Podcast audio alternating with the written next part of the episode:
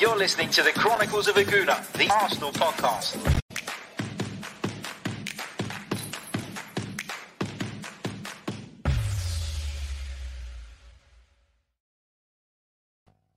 Hello and welcome back to the Chronicles of a Gooner, the Arsenal podcast, part of the 90 Min Football Network. As ever, I'm your host, Harry Symeou, and on this edition, we're going to be rounding up the weekend's action from the Premier League. We're going to be talking a little bit more about Arsenal's victory up at Watford, and later on today, or later on uh, well, first thing tomorrow, if you're listening via the audio, we're going to be releasing a very specific episode around that fixture and looking at one Arsenal player in particular, who I think it's probably fair to say his form has dipped off just slightly uh, this season in comparison to what we saw previous. We're going to do a real deep dive on Kieran Tierney and why. Uh, in a lot of people's opinion, that is. Now, some people will completely disagree with that. Some people will say that actually his form has been um, as good as ever. But I think there has been a bit of a dip off with Kieran Tierney, and I think it's something worth doing a bit of a deep dive into and a bit of a, a, further discussion on. So if you're a YouTube viewer, you'll be able to access that live from 5 p.m. this evening. If you're an audio listener, that'll be available to you first thing on Tuesday morning. Okay, uh, let's get into it. Let's r- review the weekend's Premier League action. Let's first of all uh, run through uh, some of the scores. Uh, bear with me one second. Here we go. Limit, can I share this to your screen? Yes, I can. Okay, so let's start off with Saturday's games. Uh, the games that took place on Saturday Leicester 1, Leeds nil, Villa 4, Southampton nil, Burnley nil, Chelsea 4, Newcastle 2, Brighton 1, Norwich 1, Brentford 3, Wolves nil, Crystal Palace 2, Liverpool 1, West Ham nil. And then, of course, on Sunday, Arsenal won at Vicarage Road uh, by three goals to two, whilst Manchester City thumped Manchester United. Okay, let's uh, let's go through some of these games. Let's break them down. Let's, of course, start with the Arsenal game, which is, of course, uh, the most important game of the weekend. And we talked about it a lot yesterday. We talked about how free flowing Arsenal were in attack, how encouraging it was to see the team play in such a fluid way going forward.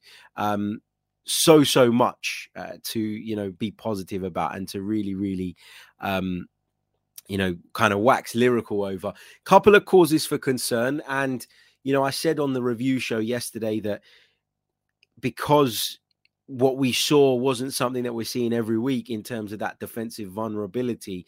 I wasn't going to make a massive deal about it. And I'm still not going to make a massive deal about it. But it's just a warning sign. It's just a, a reminder that we can't get too comfortable in our pursuit for the top four because we have got some really, really difficult games still to play. And lots, as I keep saying, has been made of those games in hand. And the fact that Arsenal being behind everybody else is this big, you know, advantage that they have I keep saying it when you break down the fixtures that we're talking about, the fixtures in question, the games away to Chelsea, at home to Liverpool, and away to Spurs, they are not easy games. I wouldn't be surprised, as positive as things have been this season for the Arsenal, if we lost all three of those games. And therefore, you can't be getting carried away. You can't be allowing yourself to fall into the trap of believing that this top four thing is done. It's not, it's far from it. And Arsenal are more than capable uh, of, of achieving it, but they're also more than capable of cocking it up as well. And we can all be honest about that. You know, everybody else can talk. People outside of Arsenal can talk. People can talk about how it's ours to throw away and how we're in pole position. Let them talk. Let's not ourselves, though, lose track of where this team is in reality because there were some shaky moments against Watford. Although for the most part we were very, very good, there were some shaky moments. There are mistakes in the likes of Aaron Ramsdale, Ben White, as we saw yesterday. I mentioned right at the top of the show, Kieran Tierney's not really performing at the level that we've come to expect from him over recent years. I think there are reasons for that, which I won't go into now because I want to save it for that special tactical deep dive into Kieran Tierney. Um, but there, you know that his form has not been great. We're still quite vulnerable at right back, even though Cedric's done okay. Do you trust him week in week out? I'm not really sure. Um, and and so there are areas of this Arsenal team that you look at and you say, well, they're still susceptible. you still feel like we're one, two more injuries away from being in a real difficult spot. And for all of those reasons, it is impossible, in my opinion, to get carried away at this point. Are we in a good position? Yes. Are we in a better position than most people would have expected at the start of the season? Absolutely. But lots and lots of work is still to be done. So let's not get carried away on that. You know, Saka, Odegaard, brilliant. You know, Martinelli's goal, brilliant. You're seeing Thomas Partey, I think, perform at a much higher level on a much more consistent basis in the middle of the park. That whole Granit Xhaka on the left side of a trio thing, is that really working? I think sometimes it does. I think sometimes it doesn't. And so, you know, there's just so much to get into and so much to discuss and so many reasons as to why you cannot really, if you're being honest, take your Arsenal hat off for a second, put your hand on your heart and say that Arsenal finishing in, you know, the the top four is done. It, it's not. There's a long, long way to go, and I'm very mindful and very wary of that. Um, before we move on to the other games, let's let's get some of your comments. Let's get some of your thoughts uh, in the live chat box. Um, Let's see uh, what we've got. A big hello to Justin, who says, Good morning, Arsenal fam. Sco says, As fun as it is to watch the vids posthumously, uh, it's good to be here for my first live chat in a while. Hi, everyone. Hi, Harry. Uh, I hope you're good, man. Uh, he also goes on to say, Was just watching ESPN. Some of the pundits think that Arsenal are, quote, in with a shout of the top four. Geez, Arsenal getting praise from some pundits is like blood from a stone.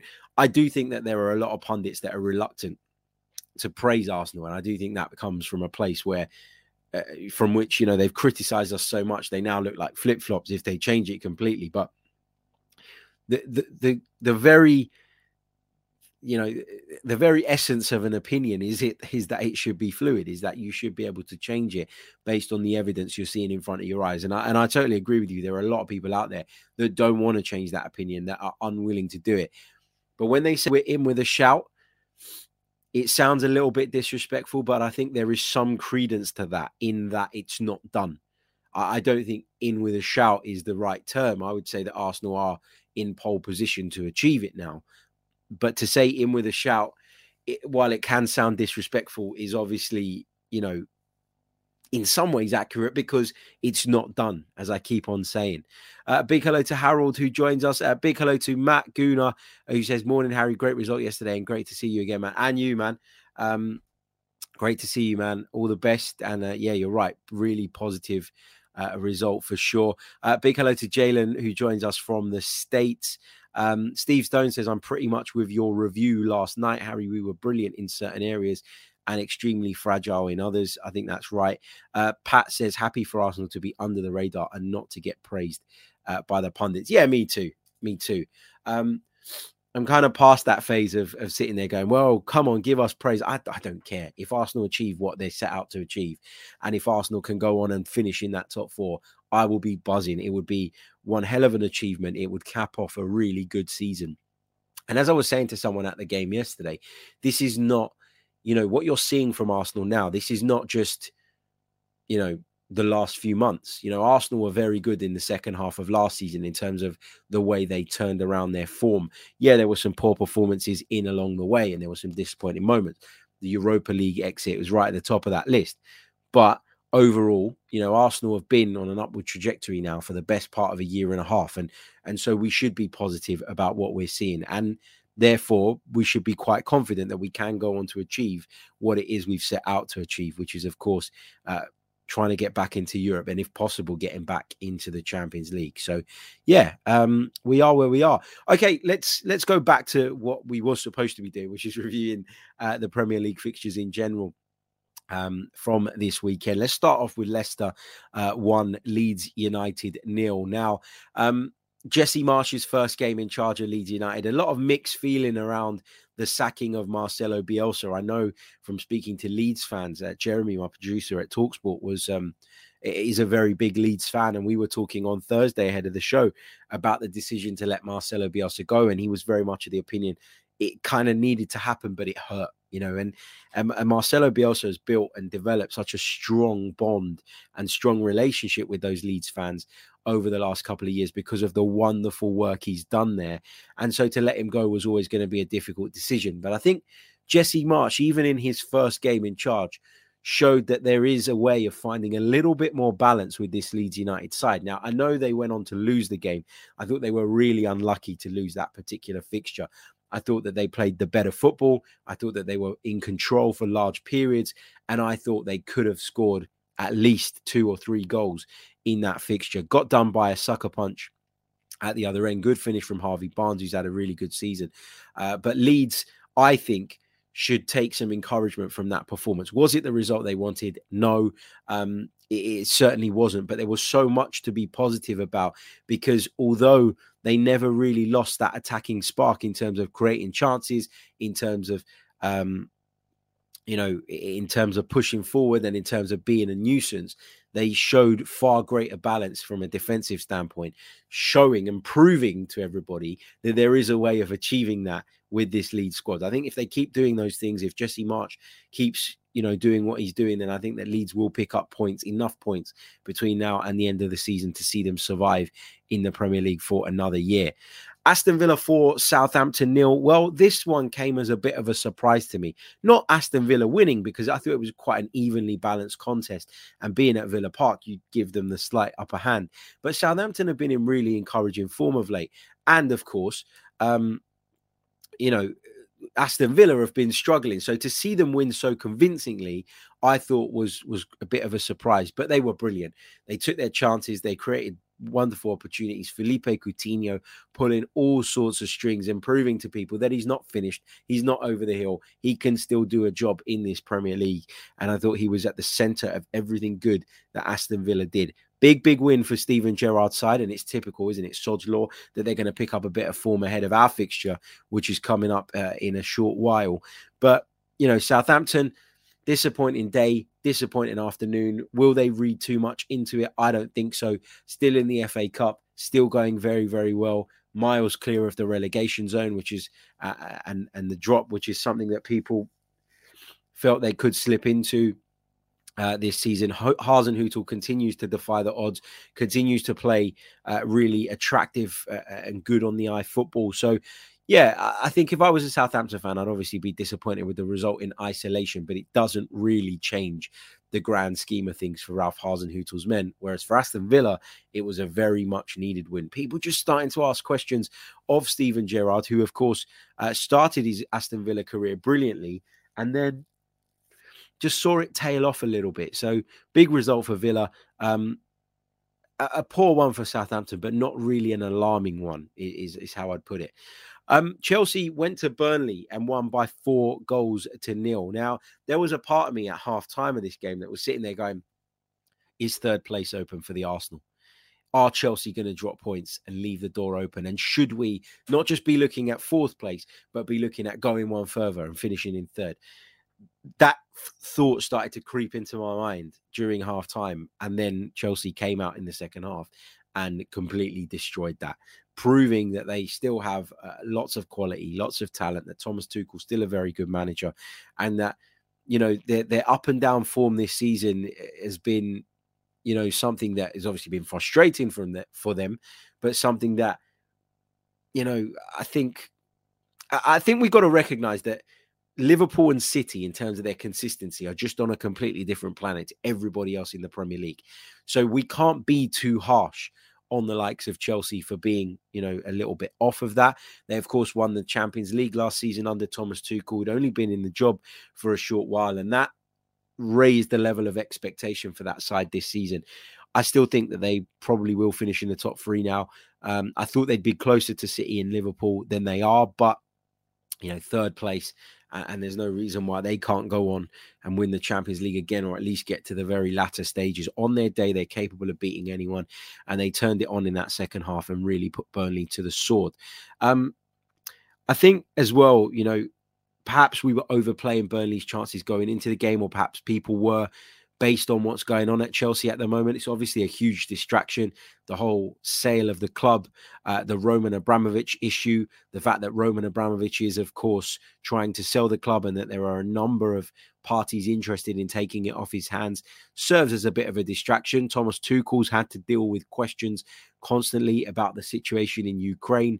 And while, you know, we can't shirk that and we shouldn't avoid that subject and discussion, there's a part of me that sits there and thinks, well, Thomas Tuchel is not the guy waging this war. And, you know, Roman Abramovich has some questions to answer, but Thomas Tuchel doesn't.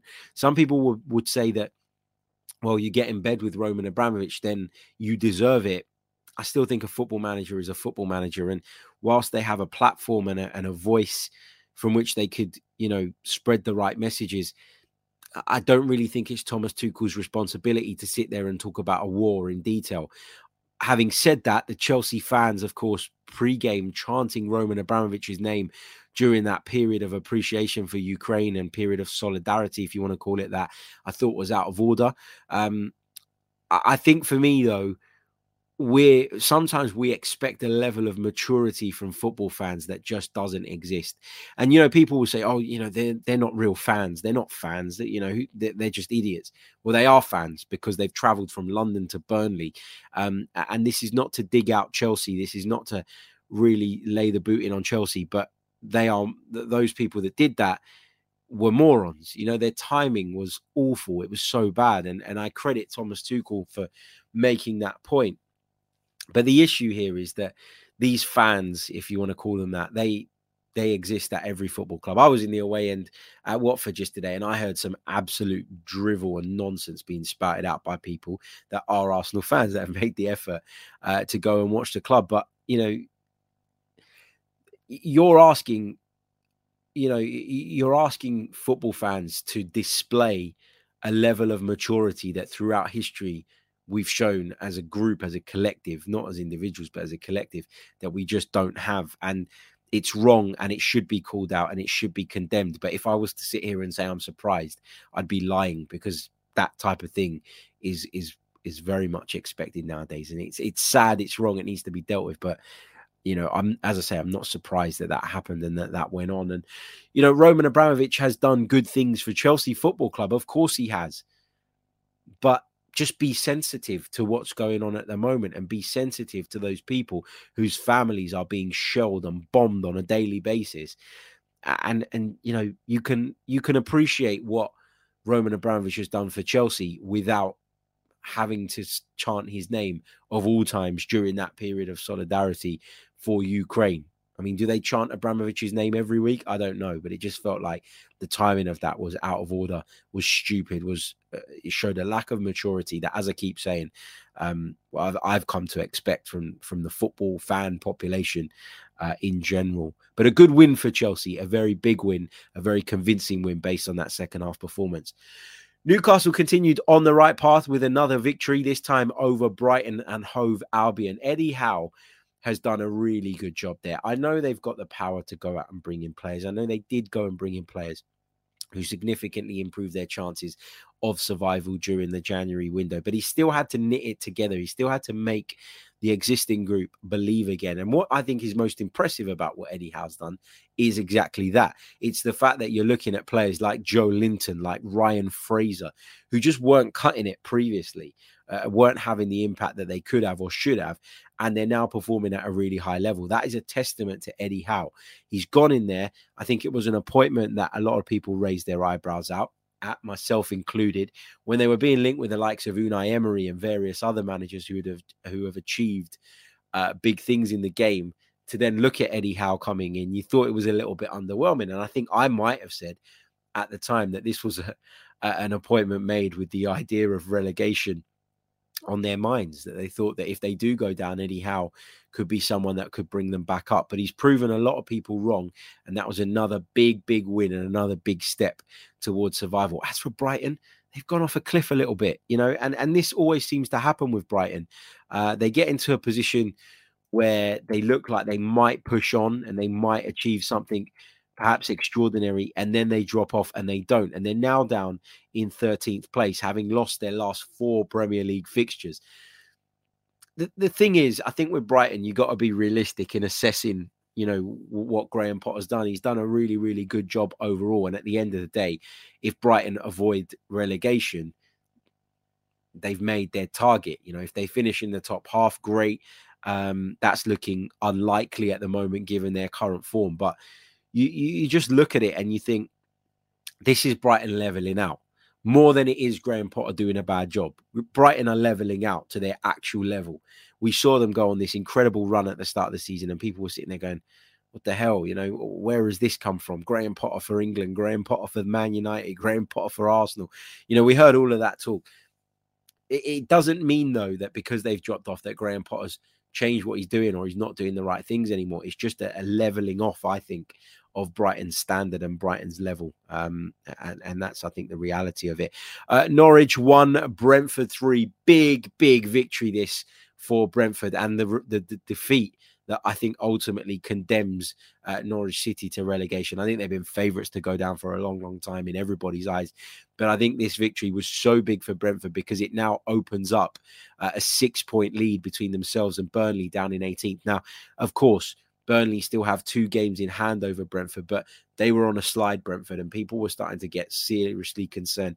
Still not out of the woods yet, and there's still a lot of work to be done for Thomas Frank's side. But um, to win at Norwich is a is a big and positive result. And to get Ivan Toney scoring again, who, let's be honest, has been underwhelming this season. You know, I had lots and lots of Arsenal fans telling me that I was wrong to not consider him as as the guy we should have been going for in the striking option. I kept saying, not sure about him, not sure if he can translate that form into the Premier League. His goal stats will be propped up quite nicely now, having scored a hat trick, two of which were penalties and one was a tap in. Um, and people will say, well, look, he's managed X amount of goals. Doesn't really tell the full story. Context is everything. And Ivan Toney hasn't contributed to Brentford for a very, very long time uh, prior to the weekend. So, you know, that argument about is he a championship level or Premier League striker? Well, he's done it this weekend, but it was against a championship standard side. So, Ivan Toney, for me, still overrated, still not quite at the level uh, that he needs to be for for Arsenal to consider him, in my opinion. Uh, but yeah, big big win that for Brentford and a, a game that probably condemns Norwich uh, to the drop, although it was pretty much expected anyway. Uh, Wolves lost at home to Crystal Palace by two goals to nil. We really did screw up Wolves, didn't we, with those back to back victories? Um, maybe the nature of the the last one at Emirates Stadium, the lateness of it, maybe that uh, dealt them a real big blow mentally. Uh, but to see Wolves lose at home to Crystal Palace was a surprise. It was a shock. Credit, though, to Patrick Vieira, who continues to do brilliant things at Crystal Palace. Now, I think that you know he's proven time and time again this season, or on a few occasions this season, that Crystal Palace are capable of going and producing really good and solid away performances from a defensive standpoint, but also can be really devastating on the counter attack. And they did exactly that again. Remember, notably, they won at Manchester City earlier on in the season. Um, so credit to Patrick Vieira's side. He's he's really surpassed expectations. Crystal Palace currently sit, and I know the table is a little bit uh, of a red herring at the moment, just because of that disparity between the number of games some of the teams have played because of the COVID postponements and all of that. But Crystal Palace currently, as it stands, sit in 10th place. And this is a team that so many, including myself, had concerns over with regards to relegation. Patrick Vieira's managerial career prior to coming to the Premier League it didn't look great to me. It didn't look inspiring to me. Um, but he's gone a long way in this season so far, improving to me that he's a much better manager, a much better coach than I initially envisaged. So fair play to Patrick Vieira. He's proving his doubters wrong on a weekly basis. And um, and it's brilliant to see. You know, we'll always have lots of love for Patrick Vieira. And as many of you know who have listened to me or followed me for a while, Crystal Palace is a team that I've got a little bit of a soft spot for as well. So to see Vieira and Palace combine and do well is is obviously a big positive. Okay, uh, Liverpool defeated West Ham United by a goal to nil. Perhaps slightly fortunate though to get away with that result. I didn't think Liverpool were at their best.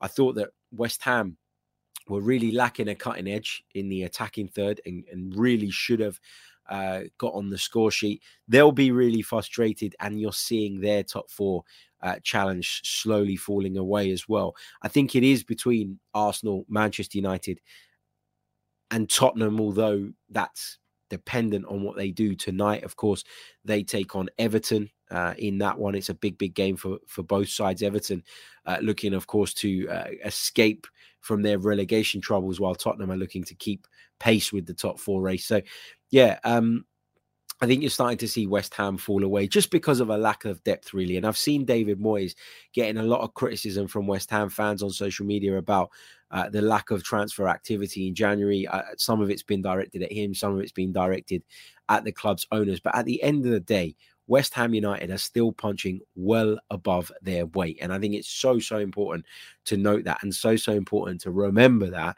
when assessing their recent run of form, which let's be honest, you know, it's it's not as positive as they'd want it to be. It's not great. Um, you know, they've won two of their last five. It's not really top four form. Um, when you consider that Arsenal have won four of their last five, uh, you can see why Arsenal are beginning to open up an advantage of them. Arsenal three points clear of West Ham at the moment, having played three games less. Okay, um, the big game on Sunday, uh, as far as the neutrals were concerned, was the Manchester derby between Manchester City and Manchester United. Ralph Rangnick tried something different. He really, really did. He tried, um, you know, he, he tried to do something that that would catch Manchester City off guard. And I think in the early stages it did to a degree. But Manchester City's superior quality uh, just all came to the fore as the game went on. And you know, I, I, keep saying this about Man United. You know, you can sit there and you can dig out Ralph Rangnick and you can dig out Ole Gunnar Solskjaer before him and Jose Mourinho before that. The reality is that there's been a real lack of a plan at Manchester United for many, many years now, since Sir Alex Ferguson left, if you want to go back that far. And like Tottenham, they keep avoiding what the actual problem is. The actual problem is that lack of direction, that lack of clarity about what the future needs to look like, and then the implementation of the relevant plan. They keep chopping and changing managers. They they've got a squad of players that is very inspiring in some ways. You know, players who on their day can be brilliant, the likes of Pogba, Fernandes. Ronaldo wasn't available, of course, uh, yesterday. And there's even speculation around whether he was genuinely injured or not, which is not helpful for Ralph Rangnick. But the point I'm trying to make here is that everything at Manchester United has been rotten to the core for a long, long time. The same way it has been at Tottenham, the same way it was at Arsenal prior to the last 18 months where Mikel Arteta has really been able to get his own stamp and authority on this team. So I'm not surprised to see Manchester United go to somewhere like Manchester City and get battered. Manchester City are, are brilliant. They're great. They're fantastic. They can do that to anybody. And it's why I didn't massively overreact um, in the games that, you know, we've had against them where we lost both. I think you you have to recognize their level, but you also have to look at the problems at Manchester United and understand that they're not problems that just appeared uh, this Sunday. You know, Ralph Rangnick has got a massive job on his hands. Doesn't look like he's going to be the manager moving forward and permanently. Um, and and so you know, at the end of the day, you know he's he's there as an interim and and that has its own issues as well. You know do you get the buy-in of the players? Probably not. Uh, do you have time to implement what you need to implement? Probably not. Uh, so you know i can understand why he's finding it hard and i think actually some of the criticism coming his way is probably a little bit unfair as well. So that's my Premier League roundup. Let's round up uh, by looking at the Premier League table. But while I do that, uh, I just want to get your thoughts. Um, and your questions from the live chat box. So please do any questions you have on the Premier League, on Arsenal, chuck them in the chat box, and I'll pick up as many of them as I possibly can in the last 15 minutes or so of the show. Uh, before we jump to the league table, though, and while you're getting your questions in, don't forget to hit that like button. Don't forget to make sure that you're subscribed to the channel if you are new. It really, really does help, and we'd love to get to 20k by the end of the season. So, like, subscribe. You know the drill by now. If you're listening on audio, please do leave us a review. Uh, quick reminder that we have partnered up with our good friends over at Football Prizes. You can win a Ben White signed and custom framed football boot.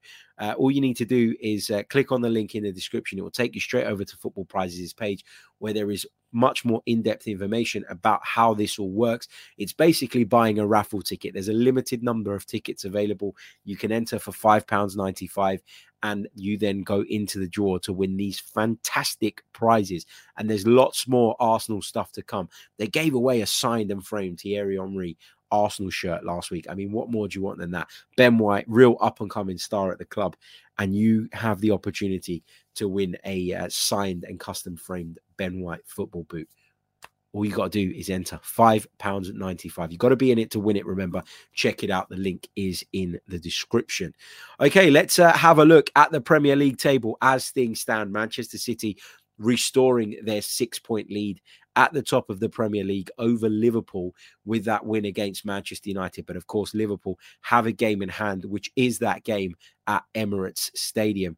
Uh, Chelsea are on 53 points in third place. The Gunners now just five points behind Chelsea with a game in hand. And of course, we still have to play them as well. Uh, so third is not out of the question, but let's just focus on getting fourth and let's not get carried away uh, just yet. Uh, of course, moving further down the table, the relegation uh, battle is, of course, very, very interesting. Burnley, who have put together um, or, or, started to put together a decent run of results, have stuttered uh, again of late. They take on Brentford next. They'll be hoping that they can take points in that one, which is really a relegation six pointer. I've talked about Everton's uh, position, which is very precarious at the moment, but of course, they are yet to play uh, this uh, this weekend. And when they do play tonight, they'll still have at least a couple of games in hand over most of the teams around them. Work to be done for Frank Lampard's side, but they're not relegated just yet. Uh, Leeds, unfortunately for them, didn't manage to pick up a victory or any point uh, from Leicester City, and that continues a really dreadful run of form.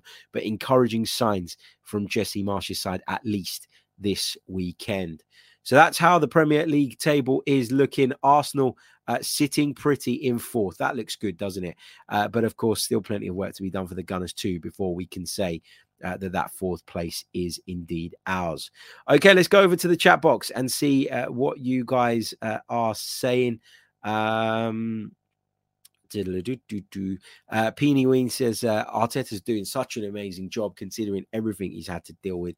I think he's done a really, really good job. And I think it would be an amazing job if he manages to finish in the top four. And I, I keep saying this like, part of where we are is because of where everybody else is. Okay. So I attribute 50% of, of Arsenal's um, you know, of Arsenal's league position to the progress that we've shown on the pitch, not just in the last few months, but over the last 18 months, let's say.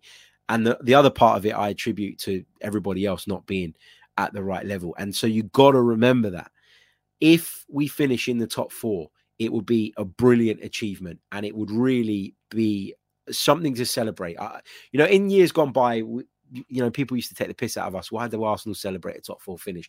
This time, if we made it, given where we started and given where people thought we'd end up this season, I think it is something that we can celebrate. But you know, it's not done yet, and and I'm so mindful of getting caught in the kind of hype and the bandwagon. I, I just don't want it to happen. Uh, so I'm I'm still being really reserved about it all. Uh, Jordan Davis says, "Do you think Arteta can win the Champions League in two or three years if Arteta gets us in the top four at the end of the season?" Look, never say never because the Champions League is a cup competition, but I think for now, I think maybe Jordan, with all due respect, you're getting a little bit carried away just because we haven't qualified for the Champions League yet. We got to do that. And when we do that, then the next step is to make sure that we consolidate our place in the Champions League, i.e., to achieve that on a much more regular basis. It's been a long, long time since Arsenal were in the Champions League. Far too long for a club of our size and of our stature. So we need to get back into that top four first, and we need to get back in there regularly. Then we can set our sights on on looking at the big two and the big two for me are the Premier League title and the Champions League. Um, but we're just not quite there yet. Uh, Nicomo says, Harry, do you think our defensive frailties at Watford were due to Tierney being shaky or Tommy missing or a lack of tracking from our wingers? I think that it's a bit of all of those things. I think Tomiyasu gives us a lot more stability defensively than Cedric does, but I do think Cedric is has a better delivery on him when he gets into the final third. I think that Tierney has looked shaky and has looked below the level we've come to expect all season. And Kieran Tierney is going to be the focus of my analysis piece that we're putting out later on tonight, 5 p.m. You can join me uh, for that one live on this channel, uh, UK time. Audio listeners, it will be with you first thing tomorrow morning. Uh, so, yeah, I, I think it's a combination of those things, and we'll come on to talk about the um, the uh, Tierney element in detail, as I say, a little bit later on. Uh, big hello to uh, Graham Caldwell, uh, who says, Harry, are you a fan of James Ward Prowse and would you stump up the cash to sign him in the summer? My targets this summer would be him and Darwin Nunez uh, from Benfica. I'm a fan of James Ward Prowse, uh, aside from his obvious, uh, you know, set piece ability. I think he gives you a lot of other positives. I think he's very, very good uh, in terms of his work rate, in terms of the way he closes people down, and I think he'd he'd fit into Arsenal's pressing style. I mean, it's a very similar pressing style to that that Ralph Hasenhüttl was trying to get across at Southampton as well. So I think he'd be a good fit. But I always think that we we've got to scour the markets and look around because I keep talking about the need for Arsenal to invest in a smart way, given our current situation, given the financial results that we've just seen. We don't want to halt the progress. We don't want to not continue moving forward, but we have to be mindful of the financial position that the club is in as well, and and what that means. And I just think that there are a lot, a lot of the time, players out on the continent who are just as talented, who can be got for uh, far more appealing prices, i.e., lower prices, i.e., deals that seem a lot fairer. The issue is that, of course, you you have that. Well, can they cope in the Premier League? Can they adapt to the Premier League? That's always the risk that you run. Um, I like James Ward-Prowse, but it would depend on the fee. It, it really, really would uh, for me. Uh, Sakaya says uh, North London Derby is yet to be rescheduled. Are Sky and the Premier League trying to schedule it for a time when the stakes are high? Probably. It feels like that. Uh, it's unfair, but the the hope for me is that if we can continue on the run that we've been on, and if we can continue to pick up points um, with the regularity that we've managed to do in in recent weeks and months, then the North London Derby could be a bit of a non-event. It will never be a non-event in terms of I would never care about it because it's Arsenal versus Spurs. It's the North London derby. It carries a lot. But I would love to be in a position where we're going into that North London derby, not wanting to lose it, but knowing that losing it isn't going to derail our season in you know by itself. And I think that taking that pressure away would almost free the shackles up and, and give us a much greater chance of going to Spurs and winning. So I'm I'm hopeful that we can continue marching in the right direction and turn the North London derby into a not a non-event that's the wrong term i used but a less significant event than it potentially could be and that would really stick it to the broadcasters as well who are clearly delaying it for that reason if we got to the point where you know it didn't um you know it, it wasn't the be all and end all um, Omar brings up the Tierney point. I'm going to talk about Tierney uh, a little bit later on. Ray Anderson brings up the Tierney point too. So it's clearly a point of discussion at the moment among the Arsenal fan base. We will talk about Kieran Tierney in great depth and detail on our stream later on today. Make sure your notifications are turned on. Uh, you can come and join me at 5 p.m. UK time for that one. Very interesting show lined up. Uh, put quite a bit of research and work into this one, so I'm looking forward to sharing it with you as well. And I'm going to get a written piece on the same subject out on the 90 Min website as well in the next sort of uh, 12, 24 hours. So yeah, um, look forward to sharing that with you as well. Okay, we are going to leave it there. I am going to wrap up. Um, over a couple of hundred of you with us live right now, which is incredible. There's no reason, guys, why we shouldn't have a hundred likes uh, by the time the outro plays. So please do hit that like button. It really, really does help. Share the video, comment. I beg your pardon on the video. You know the drill by now. Check out our sponsors, Athletic Greens. Check out football prizes as well. The links are all in the description. Subscribe to the 90 Min channel as well. And I'll be back very, very soon with more. Until later, take care. Up the Arsenal.